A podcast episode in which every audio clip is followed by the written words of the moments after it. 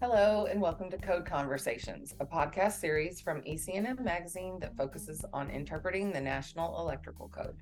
I'm Ellen Parson, editor in chief of EC&M, and I'm sitting down today with NEC expert Russ LeBlanc to discuss code revisions and difficult to decipher concepts surrounding the 2023 NEC, all in 10 minutes or less. Most of you probably already know Russ. He's a master electrician, electrical instructor, trainer, certified electrical inspector, and longtime contributor and code consultant to EC&M Magazine, bringing you some of our most popular pieces of content, including What's Wrong Here, Moving Violations videos, and illustrated code catastrophes. For today's episode, we're going to talk about whether duct seal can be used to cover the supply side terminals to comply with Section 230.62C barrier requirements. So, Russ, I know you recently got a perplexing question from a reader who is also a member of a group that has more than 46,000 members, an electrical code discussion group uh, on Facebook, about whether duct seal could be used to cover the supply side terminals to comply with SEC 230.62C barrier requirements. So, could you tell the audience a little bit about what did this question specifically entail? It sounds like kind of complicated. Absolutely. Uh, one of the members, uh, Willie Geezer, actually posted the question in the group Can duct seal be used to meet the service barrier requirements in 230.62C? Uh, by the way, thank you for that thought provoking question, Willie. When I first read this question, I instinctively wanted to say, no way. But mm-hmm. when I read the wording in section 230.62C again, I, I had second thoughts by the way, I'd also like to thank another group member, Tyrus James, who shared with us a picture of an installation he discovered where some other installer did, in fact, use duct seal to cover the supply side terminals of the panel board. So other electricians think that duct seal is apparently okay.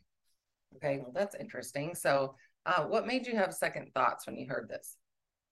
Well, after reading uh, further into the product standards for panel boards, I learned that they allow certain barriers to be metal, non-metallic, or even slate or marble.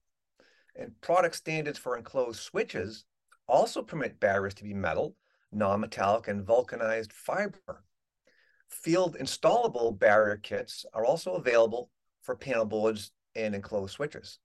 And uh, barriers that are installed as part of a panel board or enclosed switch or other service equipment or listed barriers installed as a field installable accessory kit for any of this equipment would be subjected to passing stringent product standard testing criteria. Now, there's many kinds of duct seal, uh, but I'm not sure which product standards, if any, that these, I, I guess we'll call them sealants, would be classified under. Okay, well, yeah, that sounds like a lot, a lot of intricate things to be factoring in when you're doing this.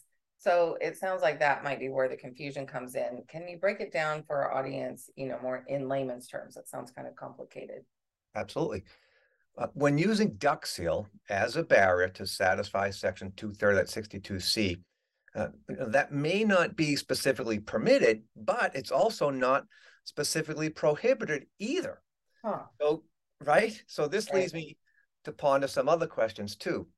For example, would using silicone sealant to cover the terminals be okay? Or would simply covering the terminals with rubber tape be okay? Or would PVC tape be okay?